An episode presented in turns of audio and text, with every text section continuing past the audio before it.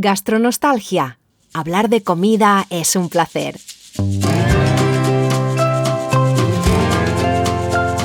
Soy Tomás Loyola Barberis. Y yo soy Pilar Orti Garcés. Y en este podcast hablamos de comida, de su historia, su psicología, su sociología. Y del placer de comer. Además, compartiré alguna que otra receta cuando te sirvamos el segundo plato, porque aquí se viene a disfrutar y a despertar los sentidos. Esto es Gastronostalgia.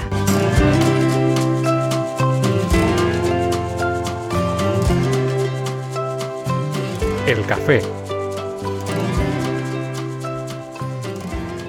Buenos días, buenas tardes, buenas noches gastroyentes y buenos días, buenas tardes, buenas noches Pilar. Lo has vuelto a hacer, ¿eh? a pesar de que es la segunda toma. Es que me gustó mucho lo de saludar en, omnipresencia. Sí, sí, decíamos gastroyentes que vosotros sí que no sabemos si es de día, de noche, de tarde o de qué, pero nosotros sí que lo sabemos, pero como se nos ya está todo transversando, es el final del año y es, es como el espíritu navideño, ¿no? Que está infiltrando el episodio. Exactamente. Y justo este episodio, este café, está dedicado a la Navidad. Sí, vamos a hablar, bueno, es un café, así que tampoco vamos a extendernos mucho, pero sí que queríamos hablar de la comida durante el periodo de Navidad. Y para eso, Tomás, ¿qué te parece? Queremos empezar. Aquí, aquí pone que hay una anécdota que tienes que contar. Empezamos por ahí. Como, como no sé qué anécdota es, no sé si es, eh, si es lo mejor o, qué. Pues mira, eh, o sea, es una anécdota muy buena para empezar, pero voy a hacer una pequeña introducción con una pregunta ah, que te voy a hacer. Uy. ¿Ha cambiado de alguna manera lo que comes hoy en la cena de Navidad o de Nochebuena, o sea, la comida de Navidad o la cena de Nochebuena, con lo que era cuando vivías en Madrid? No, porque las Navidades nunca las paso en Inglaterra. Alguna vez sí. Ah, una vez que lo pasamos sí comimos comida india. pero, Oye, maravillosa manera de celebrar la Navidad. Pero eh, yo, yo, yo, en realidad sí que hacemos algo especial, pero en mi familia, mm, mi, mi familia más cerrada, eh, no hemos hecho típicas cosas de Navidad mucho. Y últimamente yo es que sí lo celebramos, así que ponemos la mesa más bonita y tal, pero son yo no, no soy de Navidad. Eh, y, y, sí, y compro pocas cosas, pero Sí, o sea que no, no ha, no ha cambiado, la verdad. No, no. ¿Y tú? No. Eh, sí, ha cambiado mucho. sí, en Chile la verdad es que era un verdadero festín. Curiosamente, y esto te lo decía justo antes de empezar, la comparación de lo que se come en Chile y lo que se come en el hemisferio norte debería ser distinto por una cuestión de que es una temporada completamente distinta, es una estación distinta. Allí es pleno verano, aquí es pleno invierno. Pero en mi casa siempre hemos ido del pavo Ajá o de generalmente pavo casi todos los años y algunas otras veces hemos hecho así alguna incursión gastronómica donde cada uno presenta un plato o un postre o lo que sea, pero siempre comemos muchísimo y todo como muy calórico y muy, o sea, pocas ensaladas, pocas comidas frescas y ligeras, a eso voy. Que a pesar de, porque allí hemos pasado yo creo que noches buenas y noches viejas con 34 grados o 35 grados y claro, meterte un pavo con esa temperatura, pues, en fin. Tiene, tiene su qué. Y yo ahora, en cambio, somos mucho de, o sea, en, Nochebuena, por ejemplo, de comida mm, más ligera, eh, entendámonos. Menos preparada, más bien. Hacemos generalmente selección de embutidos, de quesos, un poco de pan, una sopa, una ensalada o tal, y sería todo.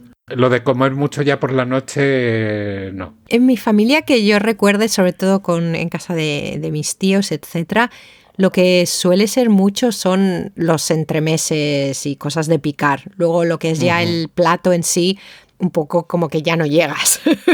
es que, madre mía, si es que generalmente uno se pasa a tres pueblos con la cantidad de comida. Sí, sí, y está todo tan rico porque eso yo creo que esa sí es la diferencia, a lo mejor que todavía veo, es que es, más cantidad. Más cantidad, a lo mejor, y sí, sí que a veces algo especial, algo que a lo mejor no comemos más que un par de veces al, año. Sí, es curioso, nosotros en, mi familia, eh, con mis tíos de Valencia, hubo un momento que todos mis tíos y mis padres estaban jubilados y un año no pudimos ir en Navidad, que es lo que hacíamos, y entonces transferimos la Navidad a mayo pero igual comimos lo mismo. Dijimos, ¿por qué no? claro. Oye, cualquier excusa es buena para celebrar. Sí, sí, sí, sí. Ah, pero ahora que dices, sí que he notado, por ejemplo, en, bueno, en Inglaterra es el, típico Christmas pudding de este tocho de que está lleno de pasas y que es verdaderamente calorífico. Aquí está, que yo creo que no sé si en España hay algo parecido. ¿Qué, postre se, toma postre en Navidad? ¿En España qué se eh, toma? Bueno, todos los lo que son polvorones, ah, turrones, mazapanes, tal, que a mí siempre me encantan, ¿eh? Pero es que cuando llegan no me cabe ni el aire. Entonces es como, mira, por Dios, me voy a morir aquí mismo con un polvorón atravesado. Está muy bueno. Yo diría, o sea, sí, son muchos como de, de dulces pequeñitos, cosas que vas cogiendo y chocolates y turrones y tal. Bueno, en fin. Y hablando de postres, Oye, me he sacrificado para los gastroyentes de Gastronostalgia y para ti para poder contribuir con el, en el episodio con experiencia de primera mano. He probado el postre navideño holandés que se llama Stollen, me parece. Lo compró Kevin en el Lidl aquí. Es maravilloso. Está riquísimo, es un es más ligero que el Christmas pudding, pero es más o menos lo mismo, ¿no? Es como una especie de bizcocho denso de mazapán, con mezcla de mazapán y frutas, y tiene algo de esta azúcar espolvoreada también. Está, está buenísimo con No, no, no, está buenísimo. O sea, a mí dame un Stollen que yo, yo me lo bajo, no tengo ningún problema. Sí. Es una de las cosas más ricas. Otra cosa que en Chile encuentras en Navidad en algunas casas el Stollen. ¿Ah, sí? pero vamos a ver si esto es lo menos chileno del mundo, pero hay Stollen. Qué curioso.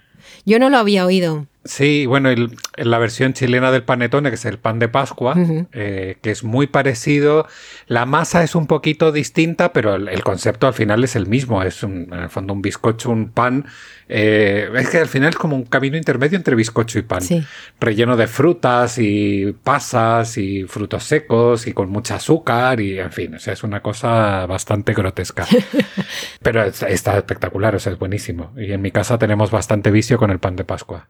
Y el Christmas pudding, que eh, de vez en cuando me llevo algunos, me gusta mucho porque es redondo, bueno, es redondo y luego eh, plano por debajo, como es como una bóveda, ¿no? Sí. Y los tienes grandes donde te cortas un trozo, pero a mí me gustan los más pequeñitos y me encanta, los meto en el, en el microondas para que estén calientes y luego les ah. con, con, nata o algo así, están muy ricos. Mientras que el Stollen yo creo que no hace falta la nata, está bien. El pudding es que es muy pesado en solo. Sí, es muy densito. Nosotros hace, hoy ya no sé cuántos años, pero unos cuantos, hicimos el Christmas cake, este que se prepara con meses de antelación. Ah que dejas macerando las frutas con el alcohol, que el azúcar, que luego le vas añadiendo no sé qué y que luego haces el, el bizcocho y luego le pones, le vas poniendo alcohol y más alcohol y más alcohol, esto durante semanas y semanas y cuando llega la Navidad pues lo, lo cubres con mazapán y con royal icing que es una cobertura que queda ahí durita y crujiente. Bueno, bueno, bueno, eso está eso es, un, es una bomba, pero está buenísimo. Otras cosas que hacen en Inglaterra y que son maravillosas. Qué bueno. Sí, otra cosa con el Stollen es he abierto el plástico en el que estaba cubierto y una peste a, a, ron. Digo, me voy a emborrachar antes de la grabación. Sí, es lo que tienen estos bizcochos que son, vamos, con alto índice alcohólico. Yo lo que no sé, porque el pan de Pascua, si no recuerdo, mal, no sé si lleva algo de alcohol también. Pero el Christmas cake, este llevaba alcohol, el Stolen lleva alcohol, y dices, y esto los niños, o sea, lo tomamos sin ningún tipo de problema. pero lleva poco, esto no, no, no, nada, A ver, no te va a emborrachar, pero luego es como, ay, no le des alcohol a los niños. A ver, se, ha metido mm, tres trozos de Christmas cake y ahí se lleva más alcohol de lo que ha comido nunca en su vida. Pero bueno. Y otra. voy a contar ah, rápidamente. no, dale, sí, te iba a decir otra cosa que me ha chocado. Yo le he preguntado a Kevin, por si acaso, porque creía que esto iba a ser un segundo plato. creía que teníamos más tiempo. Así que le he preguntado a Kevin y ya que le he preguntado que, que, era algo típico de la Navidad en Holanda. Y me ha dicho que en usan como estos grills, una raclette, eh, y, hacen una especie de fondue a veces. Eh, entonces me ha parecido interesante el concepto de, de ser eso lo que hacen en común, ¿no? En, lo que yo tengo, yo tengo experiencia de que yo llego, me siento y hay comida en la mesa y esto es un poco más hazlo tú mismo. pero tiene ese puntito como de compartir, de estar ahí como, yo qué sé, con la familia, con los amigos, con quien sea que celebres, pero como sí, como de trabajo conjunto. Y yo creo que al final eso enriquece un poco el, concepto de, de las fiestas. No sé, es bonito. Y además que el, o sea, la fondue de queso es una cosa maravillosa. ya, ya hablamos de queso otra vez. Sí, sí, sí. En otro, en otro momento porque se me van los ojos, se me empiezan a dar vuelta. Cuenta. Voy a contar rápidamente la anécdota de la comida de Navidad y con esto yo creo que podemos cerrar el café. Es simplemente para que, primero, para que la gente sepa que quienes eh, nos gusta la cocina, y aunque hayamos escrito muchos libros de cocina y compartido miles de recetas, tenemos nuestros momentos de crisis también en la cocina. Y uno de los más gordos que me ha tocado vivir fue hace exactamente 12 años eran las primeras navidades que íbamos a celebrar aquí en casa y dijimos, bueno, pues este, este año nosotros invitamos a la familia, vamos a ser los anfitriones. Compramos un pavo más grande que, en fin, más grande que mi cabeza, lo rellenamos, todo, lo pusimos, dijimos, bueno, vamos a, darle una primera cocción al pavo el día anterior por la noche, porque como era tan grande, y así, eso el 24 por la noche para comerlo el 25 en la comida de Navidad. El 25 por la mañana nos levantamos a las, yo qué sé, seis y media de la mañana, ponemos el pavo eh, en el horno por segunda vez, ya, había, lo habíamos horneado la noche anterior, y empieza a salir una peste a podrido.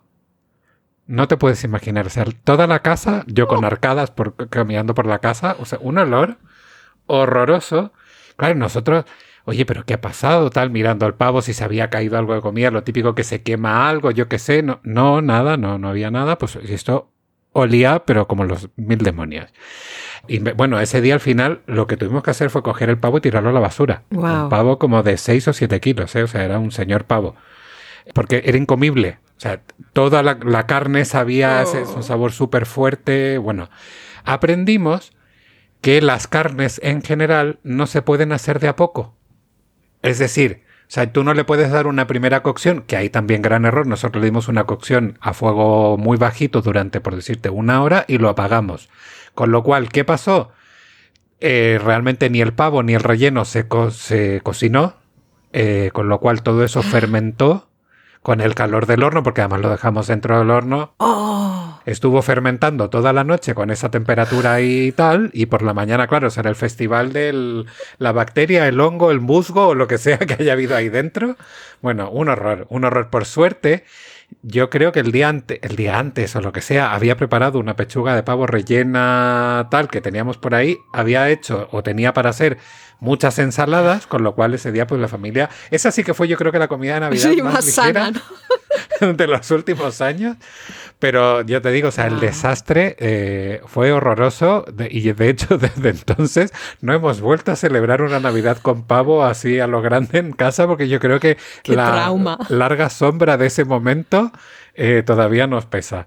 Yo en algo, siempre pienso, digo, a ver si este año me vengo arriba y, rompo el... Y, todavía no me atrevo, este año tampoco lo voy a hacer.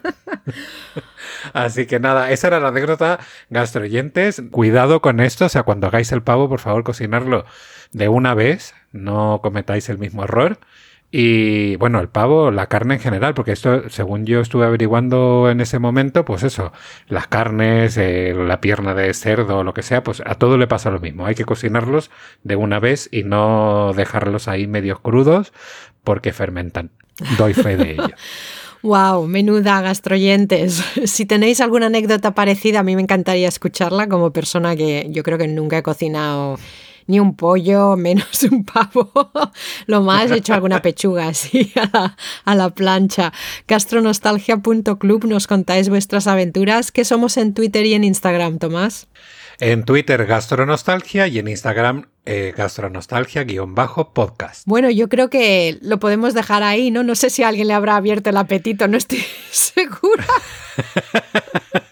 Pero seguro que esto les ha traído muchos recuerdos. Así que os deseo, o sea, bueno, ya cuando escuchéis esto habrá pasado las fiestas. Os deseo que hayáis pasado una Navidad estupenda y que el 2022 que venga pues sea mucho mejor. Eso, feliz año. Felices fiestas.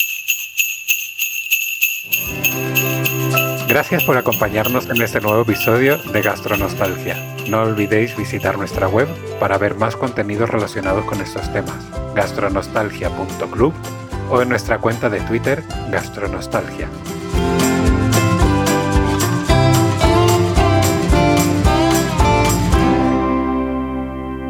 Que aproveche